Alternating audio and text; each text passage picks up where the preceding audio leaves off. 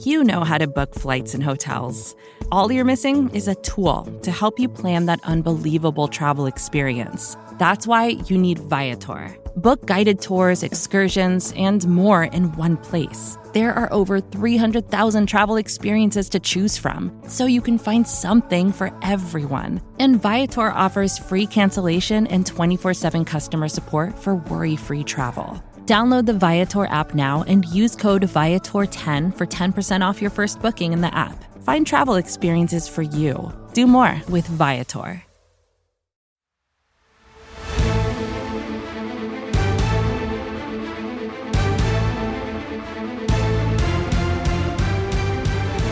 Welcome, one, welcome all. We are the fairest of them all. It is the NFC East mixtape, the greatest podcast ever produced in the history of not just SB Nation, the world. You can listen to this podcast at Blog of the Boys, SB Nation's home for Dallas Cowboys content, Bleeding Green Nation, SB Nation's home for Philadelphia Eagles content, Hogs Haven, SB Nation's home for Washington Commanders content, and Big Blue View, SB Nation's home for New York Giants content. You can also watch us on the Blog of the Boys YouTube channel. You can also watch us on the Bleeding Green Nation YouTube channel. I am RJ Ochoa from Blog of the Boys. He is Brandon Lee Gowton, apparently from the Himalayas, at least the way he's dressed today. Uh, for those who can't see, I'm wearing a coat and a hat.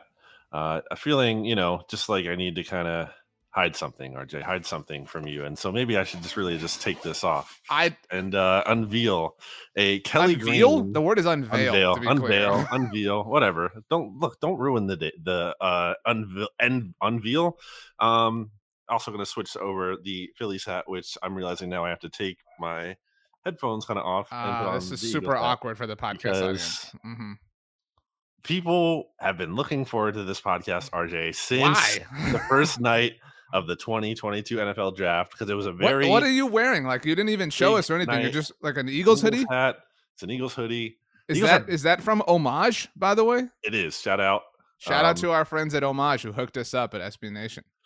I RJ, bought I bought some shirts there as well. So you know, um, street goes both ways. Are RJ, you like are you really proud of yourself? Like I'm, I'm. Like, official I think stance, official stance from the NFC East mixtape. The Eagles are back. Oh my god! wow. Um. Wow.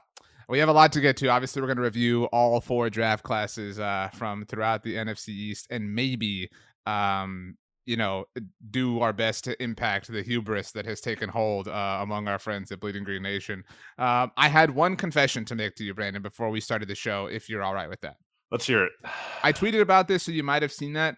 Uh, no. But on Monday, um, you know, we had some stuff going on, and I had to take the dog to the groomer, so I picked up food uh, for my wife and I. Picked up, you know, but we did the the smart thing. We ordered lunch and enough for dinner. You know what I mean? So, you know, two birds, one stone sort of thing. And we uh, ordered from like a seafood place, uh, but kind of like a Cajun seafood place. I don't know if you've ever been to Pappadeaux. It's uh, like a Houston no. chain uh, that is percolated all throughout I've Texas. I've not been to a Houston chain, no. Well, anyway, uh, well, I don't know, maybe an airport or something. You never know. Anyway, um, I had etouffee for the first time in my life. It was crawfish etouffee. I never really had that. Like, and somebody asked me why somebody like a friend texted and they're like, "How's this possible?" I said, "Well, you know, you know, like anytime I've been to a Cajun place, I've always just kind of known what I wanted to eat. You know, like I'm not the most adventurous eater. I'm not opposed to it, but I like what I like. Um, so I attacked it with ferocity, and holy crap, I was missing out. So it's pretty good. Efute, etu, brute. I'm so sad right now. Like this is the worst episode that we've ever done. so you're sad because no, there was the unveil and veal, you know, mishap, uh, and now this. Um, let's go ahead and get started. Um, our YouTube audience is in store because we do have all four draft classes up and available for you as soon wow. as it loads. There it goes. Uh, Brandon, we have to go obviously in order of divisional standing, which is the way they are listed here. I don't make the rules. Um, we made the rules together. It's a democracy mm. after all. Should um, we though? Should we though? Because here's my all right. I, I agree. We usually have to do that, but I feel like it might make more sense in the context of the draft to talk about what chronologically happened. Um, I think we're gonna get like way off, but I guess we, we might as well. Um, because like if we're talking about what the Cowboys did like already at 24, I just think there's a lot of like context that's already being like missed in the conversation. Sure, sure, sure. Okay, then let's talk about the New York maybe back at football Giants. Uh, they land Kayvon Thibodeaux at five overall. Um, and then land Evan Neal at seven overall for their two first round selections. So, a couple of things, Brandon. The Giants did not walk away with a first round pick in 2023, which we thought might happen. We speculated, we were worried about. We talked to Ed about this on the quadcast here on the mixtape. Um, and I don't know if I ever vocalized this, but it was definitely a thought in my head if they did not trade out, eh, because that was my worst fear, was they were going to pick up future draft capital in the first round, obviously. This was my worst case scenario, eh, eh, coming from like a Cowboys perspective. They did not have to move. They got two awesome cornerstone foundational players in the trenches. Um, it's pretty big bummer to have competent adults running that team for the first time in a while. I am glad that they didn't get a feature first. I was on the record prior to the draft saying that was the worst. yeah. I, I, think that's the only way this could have been worse. To be clear, right? Yes. So that's not to say they did a bad job. I'm just saying that would have been the very worst case scenario is getting like either one of Thibodeaux and Neal and a 2023 first round pick and maybe even more. So I'm glad they didn't get that. But the players they got are absolutely worthwhile um, players for them. I think I, I, said it to stats on the the oddcast today.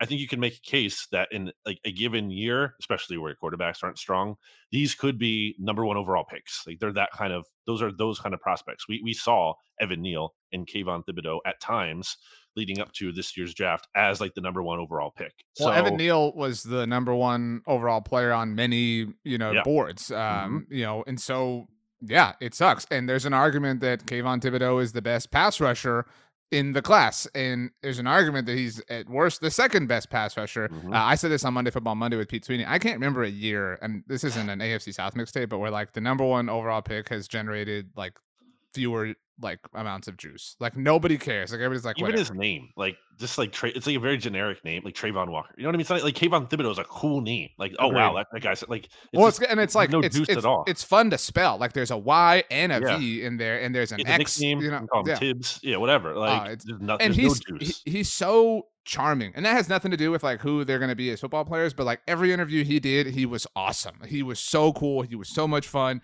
Uh, he was on the Around the NFL podcast. A lot of people heard that. He was just, I mean, again, huge bummer. I think that they had the better first round of the New York teams. I know everybody's like falling in love with the mm. Jets. I don't think, and I also mentioned this on Monday Football Monday, people are penalizing the Jets enough for trading up to draft Breece Hall. That made no sense to me.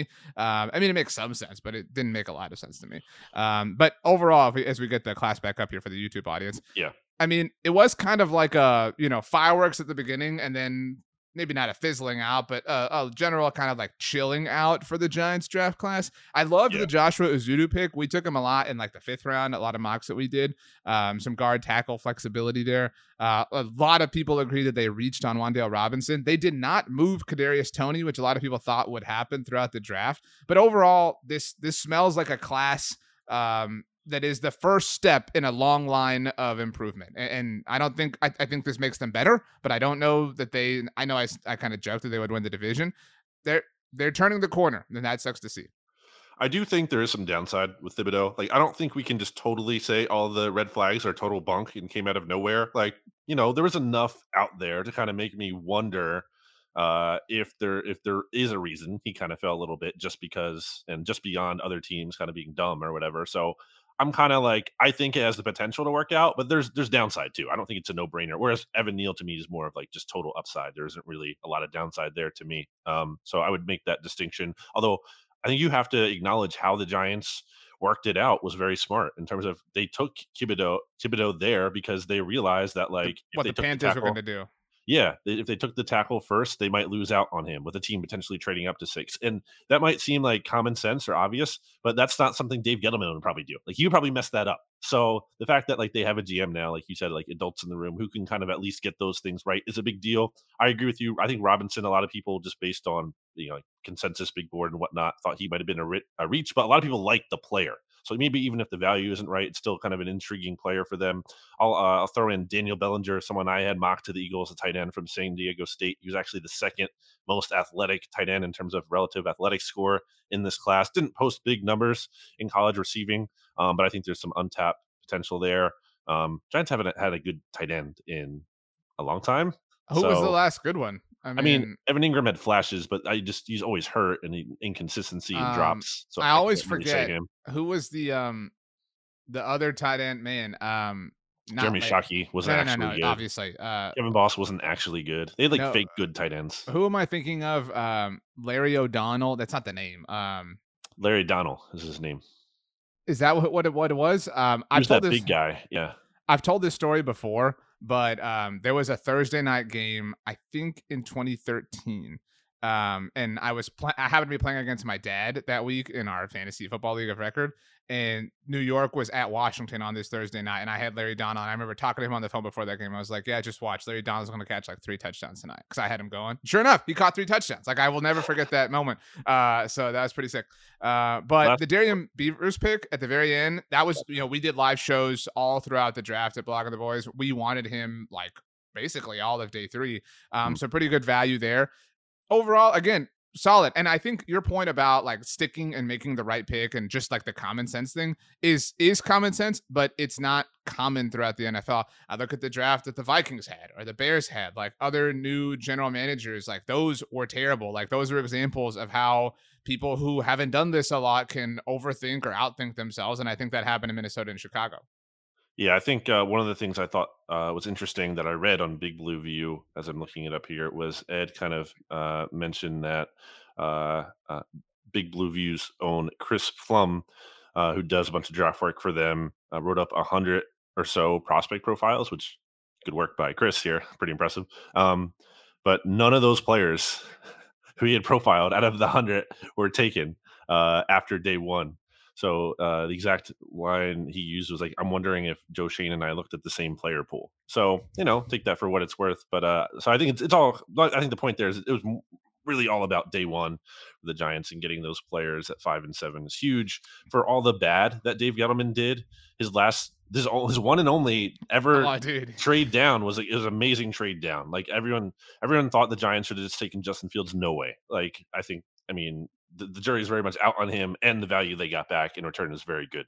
he truly um like black widow in avengers like sacrificed himself you know what i mean like for the good of humanity which is giants fans here um i will say we we haven't mentioned i guess we're kind of going in reverse order here i guess we'll do the commanders next but We're going in Um, draft order. but but the day of the draft the new york giants declined or rather said that they were not going to pick up whatever same thing uh the fifth year option on daniel jones we kind of thought they would um just because it makes sense um and i hate the like you know public spin that's like well this is actually a good thing for daniel jones because if, if he plays really well then he's going to make a lot more money yeah but it also says that they think he sucks Mm. um so i I know what I've said about Kyler Murray before. That's definitely a factor. Um, but I, I think it's it's very very likely that the future quarterback of the New York Giants uh, in 2023 and beyond is not Daniel Jones. Sure, and he gets a chance this year to show if he's got anything. Giants didn't draft a quarterback um, when they easily could have. You know, they could have taken a shot on Malik Willis or Matt Corral or whoever else, and they didn't.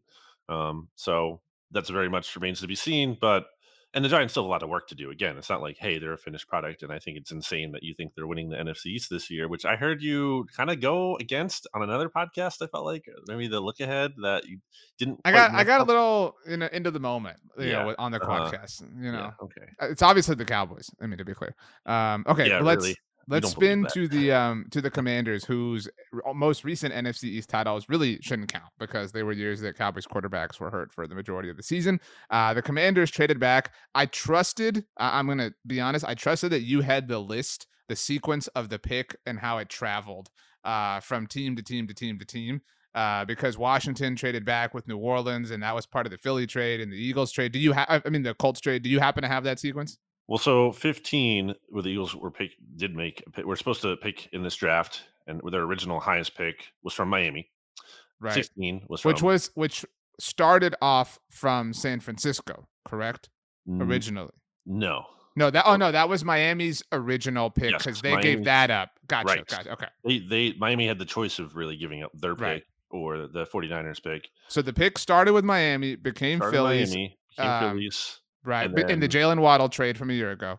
So okay, so that's why the Eagles had that one, and they also had 16 prior to the Saints trade because they got that from the Colts in the Carson Wentz deal, which was obviously not even guaranteed to be a first at first. It was a Mhm. conditional second that could turn into a first. It did, sure enough.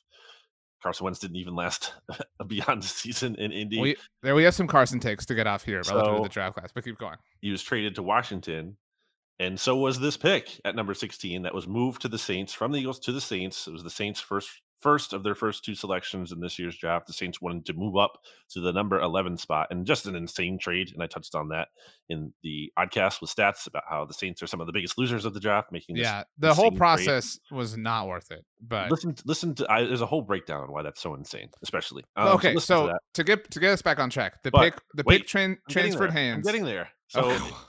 The Washington Commanders traded down from number 11, so 216. So the pick that the Eagles got for Carson Wentz was sent to the Saints, and then that pick was then sent to Washington, who Washington now has Carson Wentz as their quarterback. So, correct, because you said that in a very confusing way, the pick that Washington ultimately used to select Jahan Dotson Yes, was the or- pick originally or- to or the Eagles. like like like moved around as many times as it did because it did not belong to Indianapolis because they gave it up yes, for Carson Wentz. the pick that was traded for Carson Wentz. The Colts used this pick to trade for Carson Wentz, ended up being used by the team that now has Carson Wentz as their quarterback. That is amazing. Like the theater of that is incredible. You love Uh, that stuff, but to me, I don't know. I- whatever. If I if it had been if I had been the Colts, I would have vomited in anger. Like I would have been so upset that that team like got to execute that pick. You know what I mean? Like it would have been frustrating to watch anybody pick there. Let it let alone if it had been Philly, if it had been New Orleans after the trade, whatever. But the fact that it was like the fact that Carson gets to benefit, like in a literal sense, from that pick would have just filled me with rage if I had been, um, you know, Chris Ballard. But if I was Chris Ballard, I would be devoid of the ability for accountability. So I maybe wouldn't feel that way. Uh, but anyway, let's get just mess up and then do something else, and everyone would talk about how great the next thing was. seriously like Chris Ballard could Chris Ballard could take five steps backwards and then one forward, and the whole like NFL world would be like. it was a great step. Holy crap, he moved forward. Everybody throw bouquets of roses at Chris Ballard's feet. Uh, the whole Washington Commanders draft class. Again, like the Jahan Dotson thing is fine. He was somebody uh, actually in Daniel Jeremiah's final mock draft the night before the draft. He mocked Dotson to the Cowboys um, at what would have been 24 overall. Uh, but the receiver run obviously happened. And so Dotson goes to Washington. I like this. I mean, I do think this is smart. We, we've said this in the entire run up. Like, you've you've made this Carson bed, lie in it. You know what I mean? Lie in it, fluff up the pillows, you know, get a comfy blanket, turn something on the TV and and enjoy it. Um, Jahan Dotson and Terry McLaurin, you could do a lot worse, obviously, uh, as a wide receiver duo. Other than that, though, not a lot to really kind of write home about. Like their whole class outside of that was a little bit suspect. I don't agree that Jahan, Jahan Dotson was the best way they could have went about this. I'd rather just have Jameson Williams, honestly, at number 11. I don't Sure. think Oh, that I mean that I agree with. I'm talking about like in a vacuum, but you're right. Like the trade down was not really worth it. Uh, if you're going to take. Dotson, fine. It's with the trade down. It's a better way to do it. Yes, as opposed to just taking him at 11. But I just think JMO was the clear best receiver in this draft. And I, I think they should have went that direction. Um, also, maybe, I don't know, you know, maybe the Lions didn't want to come up to 11, but if you don't like Jameson Williams, maybe try harder to get that package from the Lions. Mhm. Um, like I, I just, I mean, all the, Saints deal wasn't bad for Washington by any means, but I just, I don't think that was the best move for them. I think they should have stayed at 11, take Jameson Williams. Again, this isn't just like hindsight or me saying, like, this is what I said in the podcast. I said Jameson Williams would scare me the most if Washington got him. So they didn't. I think Dotson might be fine. I know a lot of Penn State people who like him, which obviously they're biased, but um, If you're a Penn State fan, by the way, and an Eagles fan, and obviously there's a lot of those, um, you've now got Jahan Dotson in Washington, Micah Parsons in Dallas, and Saquon in New York. Like it is Miles a team. In Philly. But I mean, who That's was? one. I don't know if you know this. He backed up Saquon. So, Wow. um, I mean, there's again, this class is kind of underwhelming. Uh, it's one of the only things that made me feel like a little bit better about Dallas's class. But the Sam Howell pick, Yeah. um, is the one that kind of generated a lot of other conversation. Just be and it makes sense, right? Like, and we talked about this on our live show. I mean, a year ago, people thought he would be the number one overall pick, right? Like, so like, I love that idea. I love in a vacuum, like, okay, like, hey, this dude, a lot of people really believed in. Maybe there's something there. Like, maybe you trust your scouts and your your personnel to develop him, etc. But and I, to be clear, I don't think that anyone should cater to Carson Wentz. But if anyone is incapable of handling even the slightest amount of pressure from Sure. that kind of direction, it's him. Like, and so I think it's amazing that two different teams, really three different teams, like, and- this is the one area where I'll kind of make up for Wentz. Again, his Mm. fragile ego is not a good thing that should be defended, but it has been known that it existed, and the Eagles drafted Jalen Hurts in spite of it. The Colts drafted Sam Ehlinger, which isn't a big deal, but to Carson Wentz it is. And It's now the something. Commanders, like everywhere he's been, they've drafted quarterbacks. Like the last I- three years. I will I will say that like he's probably thinking like, dude, I I've you know I've made a huge public facade about how I don't like this. Quit doing it to me. it, it has more than zero percent to do with him. Absolutely, like you can't say like it's just a coincidence. No, it has at some level something to do with Carson Wentz in terms of not believing in him 100 percent long term. Also, potential availability issues. Um, obviously, last year, especially with COVID, but now, well, you know, just with injuries and whatnot. So it's a fine, you know, it's a fifth round pick. So whatever. I, I think Sam Howell does suck. Like I remember watching him early in this season because there was buzz he could be a top quarterback, and the Eagles potentially, you know, were going to be Yeah, the the Eagles are terrible. They need a quarterback, right? Gotcha. So I Mhm. was watching that him, and I was like, all right, let's see. And I was just like, the first game, I was out. I was like, this guy stinks. Like this, this guy is not a good player. So uh, I think it's kind of a waste of time, and just that I don't believe in the player. But in terms of the resources, it's like a why not. He- Heinicke is going to be a free agent, I believe, after this year. Um, Carson Wentz could very feasibly be gone after one season, so why not take another quarterback just to have there um, and have in house? But uh, yeah, I don't. It doesn't really move the needle. Probably will make no impact, but whatever. It's there. You took a chance on day three. It's fine. Commanders are whatever. That's they're the most whatever What do we want to give the Giants as a grade and Commanders? We should probably grade these. I think Giants is a solid A. If you want to bump it down to an A minus, Wow, want to take some shine high. away. Yeah, I dude, I love it, and I but because I think you have to grade like relative to expectation and relative to context, like relative to who they are and where the franchise is at. So I think it's an A, like it's, it's the right direction. Um, so good for them. Commanders, C plus, B minus. I mean, depending on what mood you're in, like does it move the needle? Like at least the Giants, and again, I if they win the division, let's just remember that I pre- predicted it. But um, but they they do seem like they are like aware, right? Like they're like, look, like we're not winning the division. Like we got to figure out this Daniel Jones thing, whatever. Like, but in the process, we can you know build things up the right way so that when we get to the place that we want to be at, we're ready to roll. I have no idea what Washington's doing. Like they're so stagnant. They won't pay Terry McLaurin. You know, they're trading for Carson Wentz, which exemplifies this like kind of win now proposition. Like they're they're they have their hands in multiple cookie jars, and I just I don't I I'm not on board with that. I'm not on board with Ron Rivera. Um, so that's why like it's hard to identify the direction they're going in. So C plus for me. A minus for me from the Giants. Um, I just don't really sort of love. Not really thrilled, jazzed about anything they did outside of day one so much. And then Washington, I'm just gonna give them a straight up C. I don't think there's anything intriguing, super intriguing about this class at all. It's an average draft class. It wasn't terrible. I think they could have done a lot worse. The trade down I thought was a reasonable move for them in a vacuum, but they should have just taken Jameson Williams. Um, if they got him, I would have given it at least a B, at least a B minus. So uh yeah, it's just fine. It's that's it's more the same in Washington. Kind of just they're fine. They're Status for, quo. for as much as like a dumpster fire they are, a lot of their moves are kind of just like fine. Like they're not like like oh my gosh, this move is incredibly dumb. If like, if they were the Lions, I think they'd be regarded as like somewhat successful. But because they carry Right. the burden of the organization, it's like trash, trash, trash. You know what I mean? So um, I agree with that. Vacations can be tricky. You already know how to book flights and hotels, but now the only thing you're missing is, you know, the actual travel experience. Because is it really a vacation if you're just sitting around like you would at home? You need a tool to get the most out of your time away.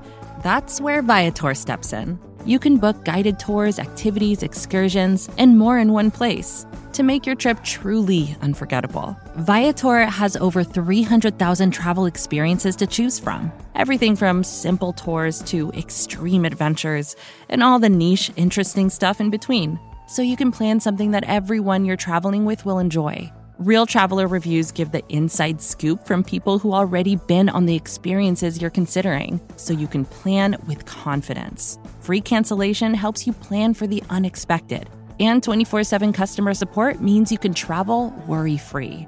Download the Viator app now and use code Viator10 for 10% off your first booking in the app. Find travel experiences for you. Do more with Viator.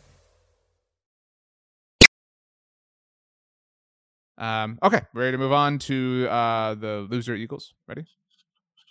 Move on to the Eagles, who were supposed to pick at 15, but at number 13, they traded up to take Jordan Davis, who's exactly who I wanted them to take. RJ, I said Mhm. that Sure leading up did. to the draft. Mhm, He was basically my DeVonta Smith from last year. Now, so Mhm. was Jameson Williams. I wanted both. You can't have two, by the way.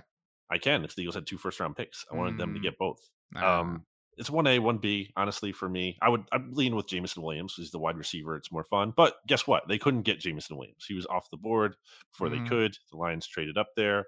So Mhm. next best thing, Jordan Davis. Too many people are overthinking this. RJ. He was Mm. the he was voted as the best defender in college football last year. Won the Chuck Bednarik Award on the national championship team. He is Mhm. literally the second most athletic prospect ever, only behind Calvin Johnson. Like when you can take a chance on that guy, I think it's pretty obvious you have to do that. Now, some people wanted Kyle Hamilton instead, and obviously, if the Eagles had stayed at 15, they could have gotten their pick of Davis or Hamilton. Pretty sure Howie had good info that the Ravens wanted Davis. Some people are like, "Oh, the Eagles didn't even need to trade up because the Ravens wanted Hamilton."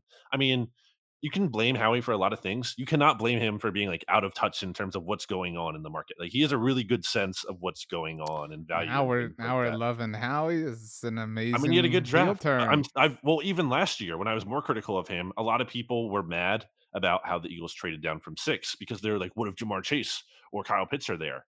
And I thought that was a fair criticism at the time. But sure enough, I think it was clear that Howie realized that the Bengals were going to take Chase and the Falcons were going to take Pitts, and neither of those players were going to be on the board. So he totally read the room correctly, and I think he did it again here. They got Jordan Davis. I know he hasn't wasn't a big time sack producer at Georgia, but like who was? Like Travon Walker wasn't. Devonte Wyatt wasn't. That's not how their system works. They're a two gapping system. They're not trying to just send their defensive linemen up flying up the field at the quarterback to rack up sacks. That's not the style of defense that they play. So I think you put him in Philly. Uh, I think he's going to be able to allow be allowed to attack more. I think he's going to get you to third and long, and then allow your pass rushers to really tee off with how dominant he's going to be on the interior. And even if he doesn't work out, I, I- mean, like even if he doesn't maximize his potential, I think he's a high floor, high ceiling kind of prospect. I just I don't know how he could be bad with the tools in his body and his, at least his ability to stop the run. I think there's value in that. So I'm really excited about Jordan Davis. You want my honest thoughts or my like half sarcastic thoughts? Because I'll let you pick. Okay. so I I- I think the Ravens are in so many people's heads. I like because I think there's so many people who are convinced, and I'm not saying it's impossible, uh, but like the Ravens were taking. The Ravens, and I know we all like I said, like that would be the most Ravens pick of all time, like to just sit there and have Jordan Davis fall to them. And of course, like they sat there and literally everybody else fell to them, because that's just the way the Ravens work. But I I will say on the surface, and and like if you go back and you watch or listen to our coverage of the draft, we all were lavishing the Eagles like credit, credit, credit, because I agree, like cre- there's a lot of credit that's due, but I also okay, what is what is the like you know um the thing in the Death Star, like the one tiny little Achilles heel that can be exposed here? It's that I think that the Eagles maybe are and maybe they don't care, but they're like forfeiting potential value with things. Like you're you're spending you traded up to Mhm. draft a player who cannot play on third downs. That That's like not that, true. but okay, but true. like uh, in a like a general sense, like in a philosophical sense, is not going to be the same level of usage to you on third down. But that's fine, right? Like you you feel like you can maximize his contribution level like elsewhere in different parts of the game. Okay, like I'm I can get on board that you think that, and it's certainly very possible. Again, I'm not saying it's impossible or stupid, but that's that's a true data point to consider. We obviously haven't mentioned the trade for AJ Brown. On the one hand, I really do legitimately acknowledge that Howie and the Eagles have said, you know what? We kind of stink at this. We cannot draft wide receivers. Let's look at the history of Nelson Agholor and JJ Arcega-Whiteside and Jalen Reagor, who I can't believe is still on the Eagles roster today, by the way, and DeVonta Smith, who is the worst of all of them. All right. We are not good at drafting these guys. So let's just like get one that's already good, right? Like let's let's stop, let's take the question and the mystery out of this. Let's just pay for a proven commodity. I respect that.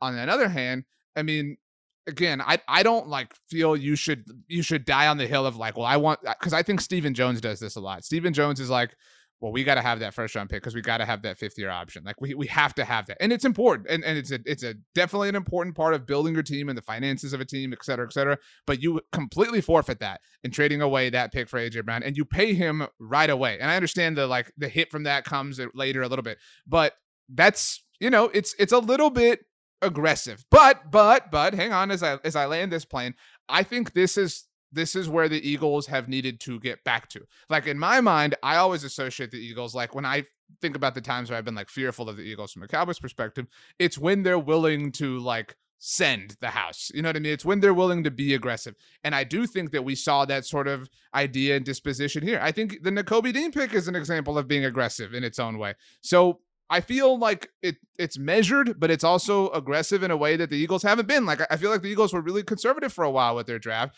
That this is this is a dumb way to put it, but this is like a la the Carson Wentz trade. This is we like these guys. We're gonna go up. We're gonna get them. We believe in our scouting system, and we know it's gonna work. And when they've operated that way, it has generally worked out for them. I think it's about making bets too. You know, there's there's necessarily there's never necessarily sure things in the draft. Obviously, there's varying degrees of that. But with Jordan Davis, again, it's just like this is such a rare kind of player that is not just in any draft. So, like, I think you at the end of the day, you kind of feel good about making this bet on this kind of player.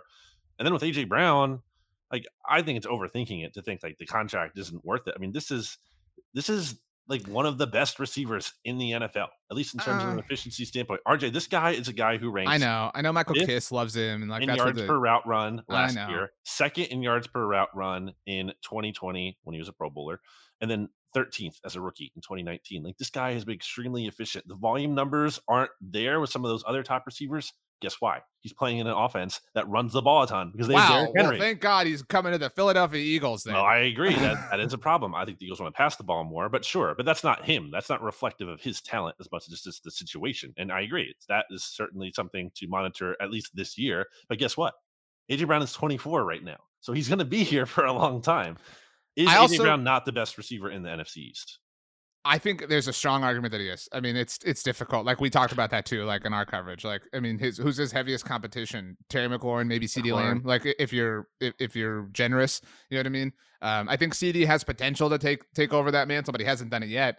Um, and so, which again, like pisses me off that the Cowboys traded away Amari Cooper. I have two final thoughts on this. Um, well, before we get to Nakobe Dean, the mm-hmm. first is when you mentioned the Titans and the run game, obviously Derrick Henry, I think there are times in years where you kind of are sort of forever linked to a different team uh, when it comes to the draft. And I think about the Cowboys in 2016. They took Zeke in the first round and they took Jaylon Smith in the second round. And people have forever said that they could have taken Jalen Ramsey and Myles Jack instead of those two picks. Or, and, and this is involving another team, they could have taken Jalen Ramsey. And then if you really want a running back, could have taken Derrick Henry. And again, that like, hind- I, I wouldn't even say that's hindsight. Like Derrick Henry was the raising, reigning Heisman Trophy winner. Like he was awesome, whatever.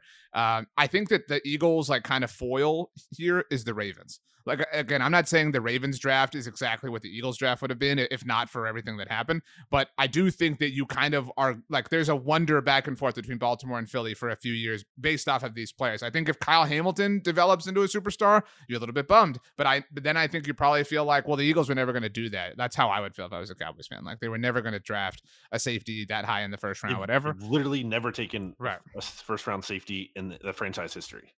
The other thing that I was going to add before we get to the Nakobe Dean pick, um, and I, now I'm really being BLG about this, but so there's a lot of chatter, and I'm not saying this is like the reason, but like, well, you know, Jalen Hurts and AJ Brown worked out together, and Jalen told him, "I'm going to talk to the Eagles to get them to trade for you," even if that's like 10% of the reason, right? Mm-hmm. Like and and I I'm willing to concede that it's possible that Jalen suggested it and the Eagles said, you know, we hadn't thought about that. Let's think about that. And then they like fell in love with the idea. I'm not in love with the idea of doing anything that your franchise quarterback wants that you are not like married to. You know what I mean? Like franchise quarterback, quote unquote. Yeah. Yeah. Like if if you're married to Jalen Hurts, y'all live together, you have a dog and a kid, by all means, like merge the bank accounts, like go all the way in. But this is like you can't be half in, half out, and then like make a big move like trading for AJ Brown, which obviously in a vacuum makes sense too. But so like that, like if, if we think about the long term future here, okay, part of the reason that AJ Brown is super excited to be in Philadelphia is because his boy, Jalen Hurts, is the quarterback. You yourself, rightfully, don't think that Jalen Hurts is the future quarterback of this team. How's AJ Brown going to feel when they give him the boot next year? I mean, I think it'd be apparent that he would like deserve the boot because I think there's enough. Wow. Well, then AJ's going to want the boot too. He's going to want to get no, out. No, this drama, drama about to unfold, baby. Eagles didn't acquire AJ Brown because only because of Jalen Hurts. I think it's more than zero percent, but I think it's much less than hundred percent that that played a factor. And again, he's only 24. So that's the thing. Like I think with some of these other receivers that were out there, who are like, you know, 28, 27, like, and you're signing them to these big money deals, you know, that's just not necessarily you're not necessarily getting them in their prime, or at least when the quarterback might be, you know, ready to go and be in full form. So uh, I think there's a good chance AJ Brown outlasts Jalen Hurts here. And I think I'm pretty sure he'd be understanding of that. Again, if the Eagles are at a point where they can't beat good teams like they did last year, they're doing nothing in the playoffs.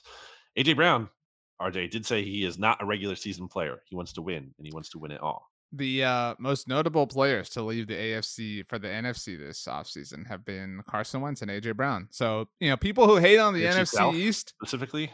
You what? said the AFC. You said the AFC. You're talking about just the South. No, no, no. no. The, the, AFC as a whole. Like, what other star has left the AFC in general for the NFC?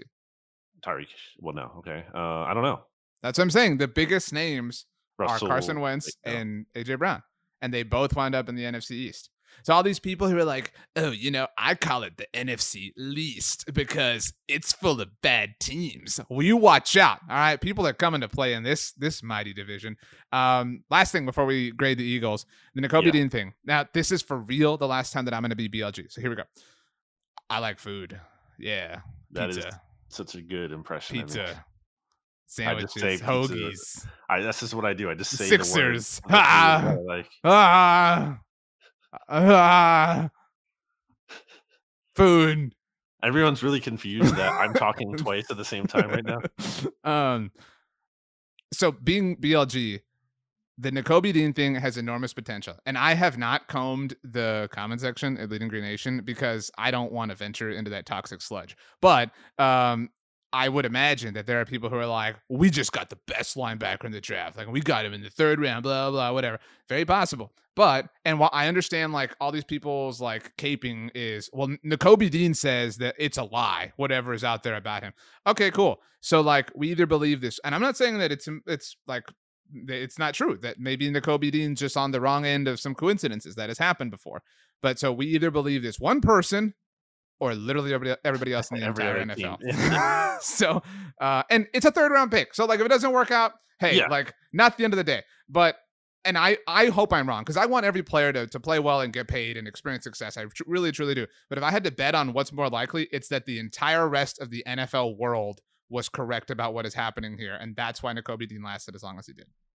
He went at 83. It's totally an acceptable risk, even if he doesn't Agreed. become Agreed. anything. So yeah, I, I, agree with that but like I agree, I agree with you, and I've I've been consistently saying this. You can't just assume. I, I just hate the assumption that every time a player falls, it's just like everyone is being dumb and this is a steal. Like that's not how it works. That that is sometimes how it works, and yes, sometimes teams do overthink it, but it's not always the case. Like there are players. It is. It fall, is more often than not the case. You know what I mean? Like it is. They're it is falling more for a reason, and it might not be a good reason, but it, there's something. There's some reason. It's not like yeah. there's no reason.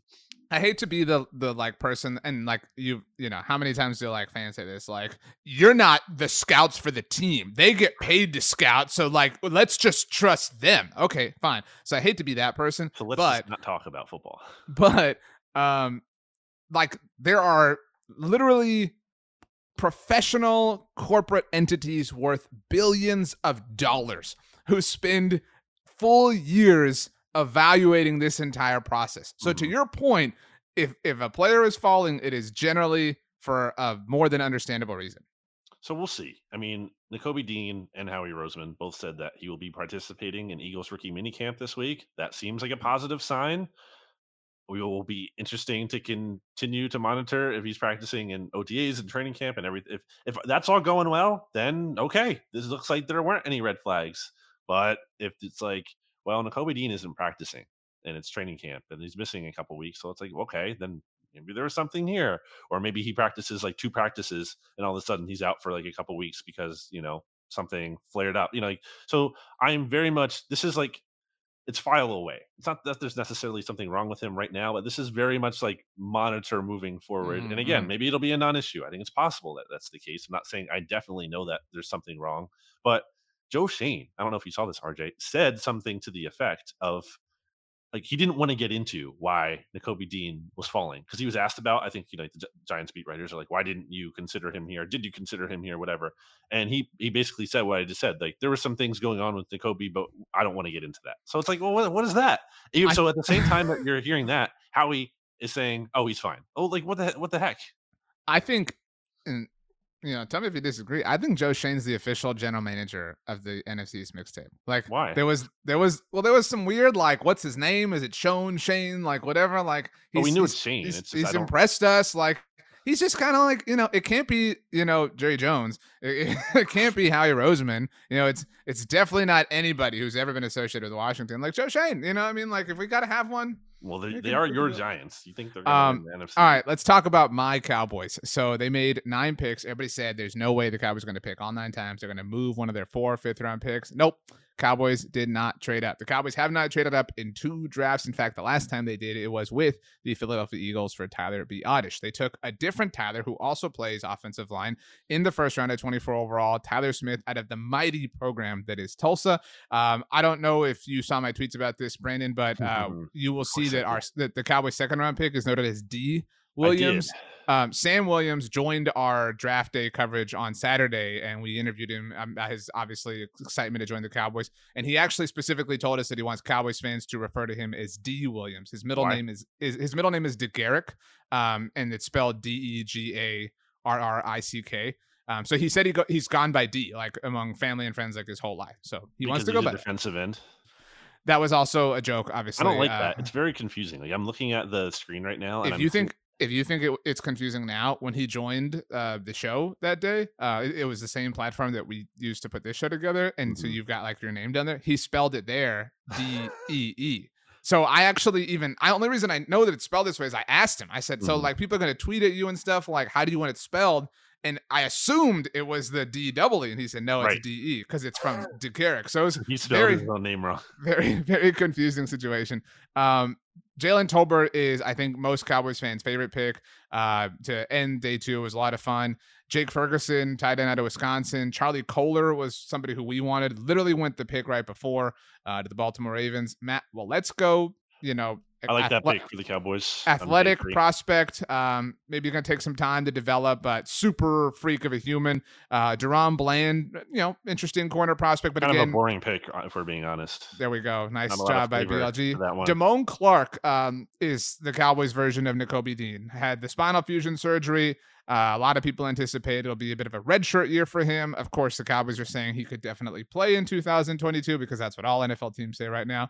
Uh, but I I do like the long game there because and, and this is something that we we unpacked, but if Damone Clark is able to you know be a legitimate NFL player, but that can't happen until 2023. Okay, great. Well, Leighton Vander Esch is on a one year deal, so I think the Cowboys have kind of covered their bases for the future. We'll see if it works out, but they at least have a plan. All told, I think they, relative to consensus boards, and this is something I've said a lot, reached on their first two picks. Um, again, the third pick was awesome. Uh, it never made sense that the receivers were really going to fall to them in the first round. But Brandon, a lot of people uh, have given the Cowboys credit for addressing their needs at guard, at defensive end, and at wide receiver. Never mind the fact that these needs were literally all created by the team this offseason the Cowboys drafted three players whose name begins with J and four players who begin with D. So that's my. They also drafted Tyler Smith to play along their offensive line. They already have Tyron Smith. They already mm. have Tyler Biadasz, and they also have Terence Steele, whose initials are the same. So is Tyler Smith's jersey going to say Ty. Dot Smith? Because it can't wait, because Tyron Tyron Smith. Yeah. A so lot of people think that he's going to be TYL and Tyron will just be, um, you know, that's that's kind of gross, honestly. TYL that doesn't, I don't, I don't love that look. Tull Smith, uh, I think it was a reach. I think it was clearly a reach. You know, take again. It doesn't mean he can't be a good player, and he's one of the youngest players in the draft, if I'm not mistaken. He's only like 20 years old, I believe. Uh, that whole thing about how they had to like break his legs to like reconstruct him and everything, like that's interesting. Like maybe he I will say this. He has said all of the right things. like I mean, you know, this, like not every prospect comes in and and and is someone who you can like gravitate to from a personality standpoint. He is awesome and he's super young. I literally just turned 21 last month, um, and so there's a lot of potential. Like there's a, I, I really think a lot to work with, but that doesn't you know kind of jive with their whole like, hey, you're in a spot where you can win now sort of. Yeah. Thing. Um, I also think and, it's a little overrated how like this talk like he can replace Tyron Smith. It seems like a lot of people really think he'd be better off at guard in the NFL. So, uh, and honestly, well, that's where he's going to play to start, obviously. Right. But um, but, the pick here should have been another Tyler, and it should but should have been Tyler. Oh, dude. Well, they didn't. I mean, so uh, I don't know if you saw this. We had. I don't know if you saw this. We we had an article go out at bloggingtheboys.com that noted that the Eagles actually drafted more of the Cowboys 30 visits than the Cowboys did. Um, and so, but somebody who was not among the Cowboys 30 visits was Tyler Linderbaum, the center who went to the Ravens. I mean, I just think they're like Biadasz isn't any good, man. Like he's like they've you can he's fine. Like I do think I mean. you can win with him, but he's not definitely a, a, strength of the team. You're not winning because of him. And I mean, not to say like you win because of your center, but he's the point is he's not a strength. He's he's fine. He's just a guy, probably. He's, he's but like you could have had someone who I think offers a lot more than that. And I, I, think what the Cowboys did here is kind of be like, okay, we don't need to upgrade at center because he's fine enough, but we do need to upgrade at guard. And I think that's kind of how you make mistakes in the draft because if you're taking the best player available, or at least something closer to that, I think that's how you end up with Linderbaum instead. And I don't think the Cowboys did that. I would have been, honestly, genuinely, I would have been much more annoyed if the Cowboys took Linderbaum than they took Tyler Smith. Yeah. I mean, I agree. Um, it was you know, there was a lot of chatter coming around that this was going to be the pick even as early as Wednesday. Um, a lot of people were kind of freaking out. A lot of Cowboys people like, oh no, please, please, please. And sure enough, it wound up being that.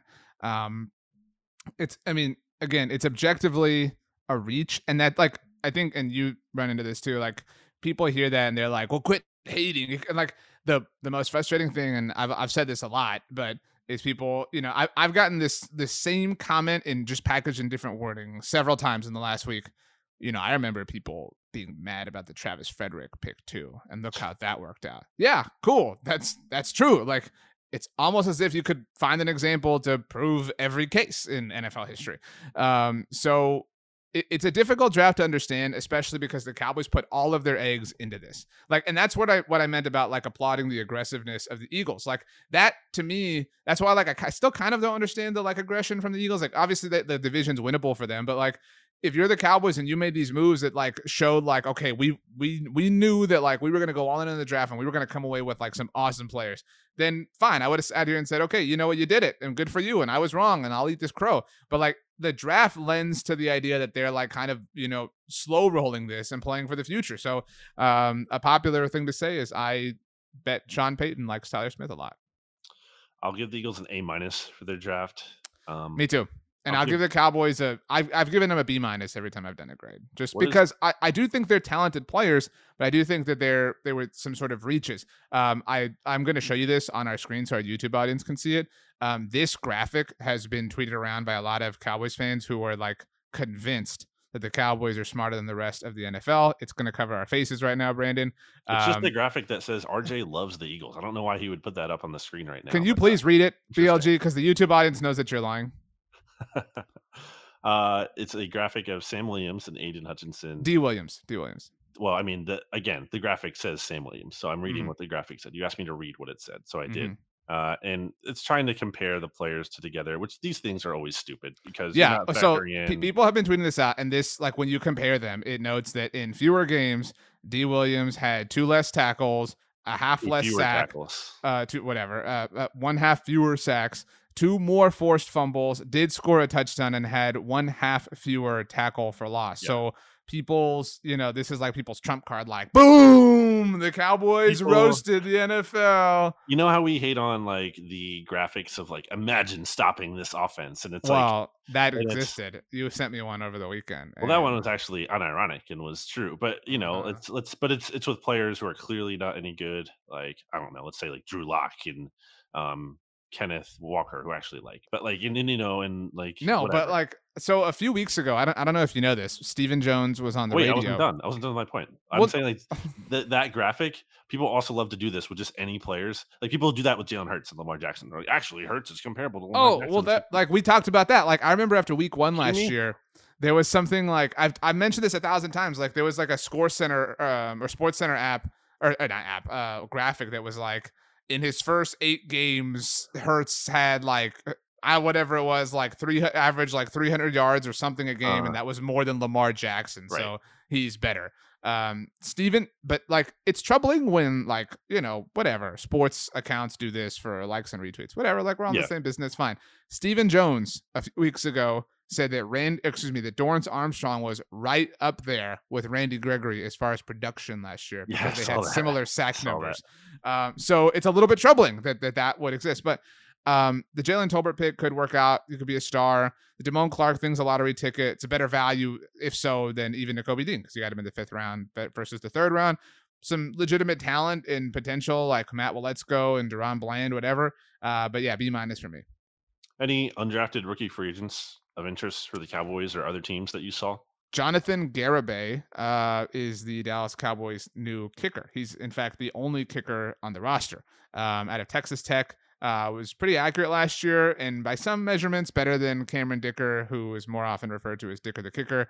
Um, but Dick, Dicker the kicker went to the University of Texas, so there's a lot of crossover Cowboys fans there uh, that wanted him. Jonathan Garibay only went to Texas Tech, so um, you know, hey.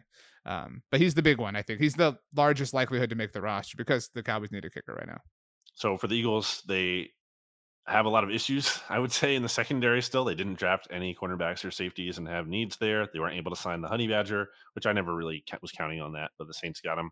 Kind of a double whammy for the Eagles, too. The Saints, obviously, uh, or the Eagles owning the Saints' first round pick next year makes New Orleans a little bit better, although I still think they're entirely delusional about what they're doing. But anyway, um, the one to watch for, or one of the top ones, I should say, for the Eagles beyond the defensive Carson backs, Strong, new QB one. Carson, opposite of the Washington quarterback, Carson Strong, as opposed to Carson Week.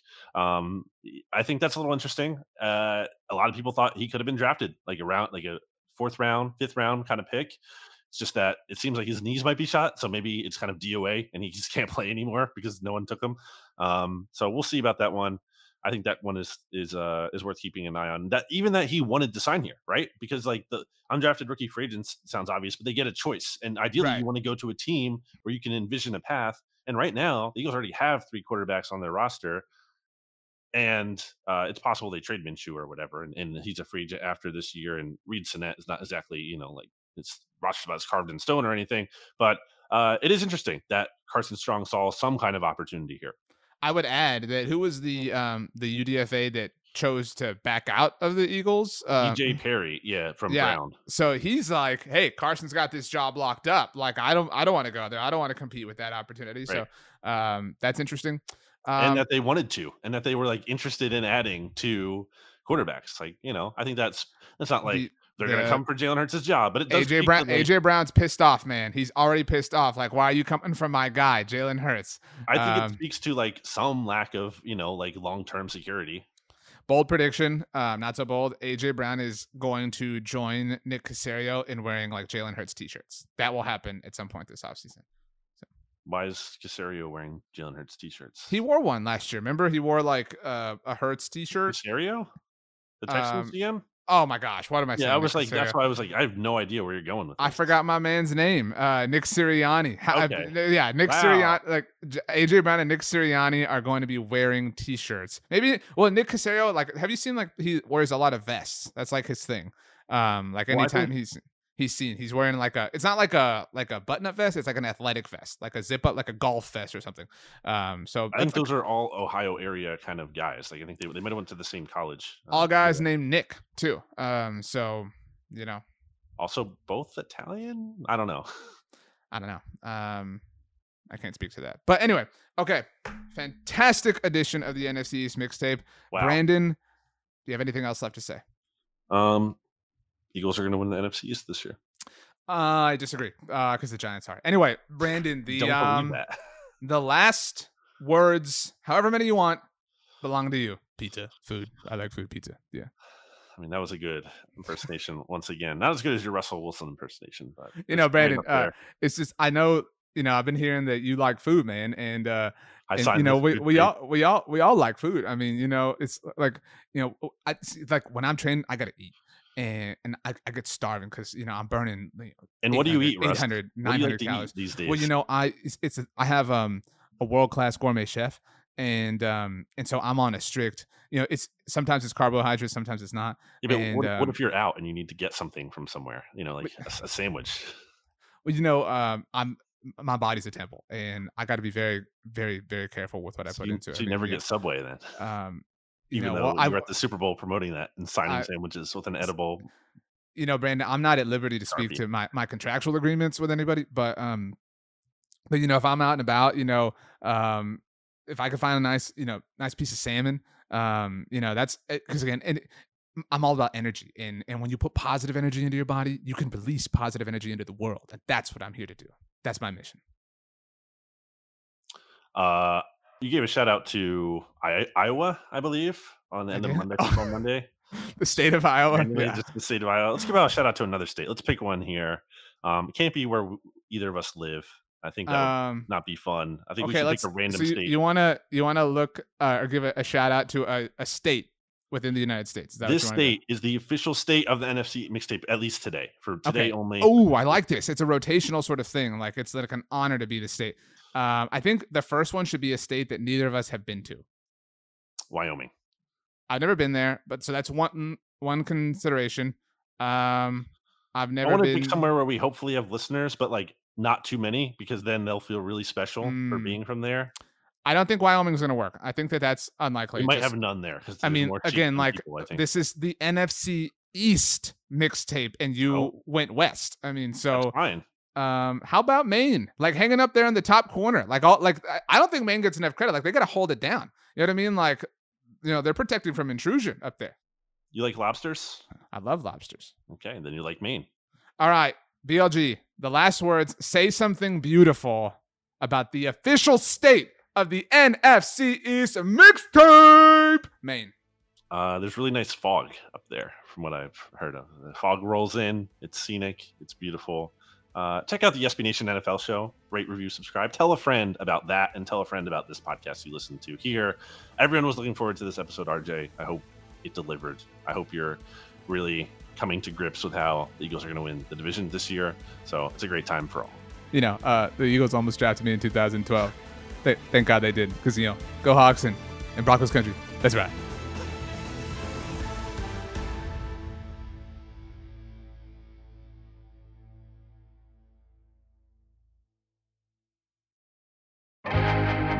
First thing in the morning, as soon as you wake up, the to do list starts. Does the car need gas? Hopefully those leftovers are still good. Why did I get CC'd on Call mom? no. You can't escape the to do list, but you can make the most of your me time with a relaxing shower using Method Hair Care products. Try Pure Peace Volumizing, Simply Nourish Moisturizing, or Daily Zen Shampoo and Conditioner for daily use. All formulated with long lasting fragrances and are safe for color treated hair. Reconnect with the best version of yourself. Visit methodproducts.com to unleash your inner shower. More to dos, less time, and an infinite number of tools to keep track of.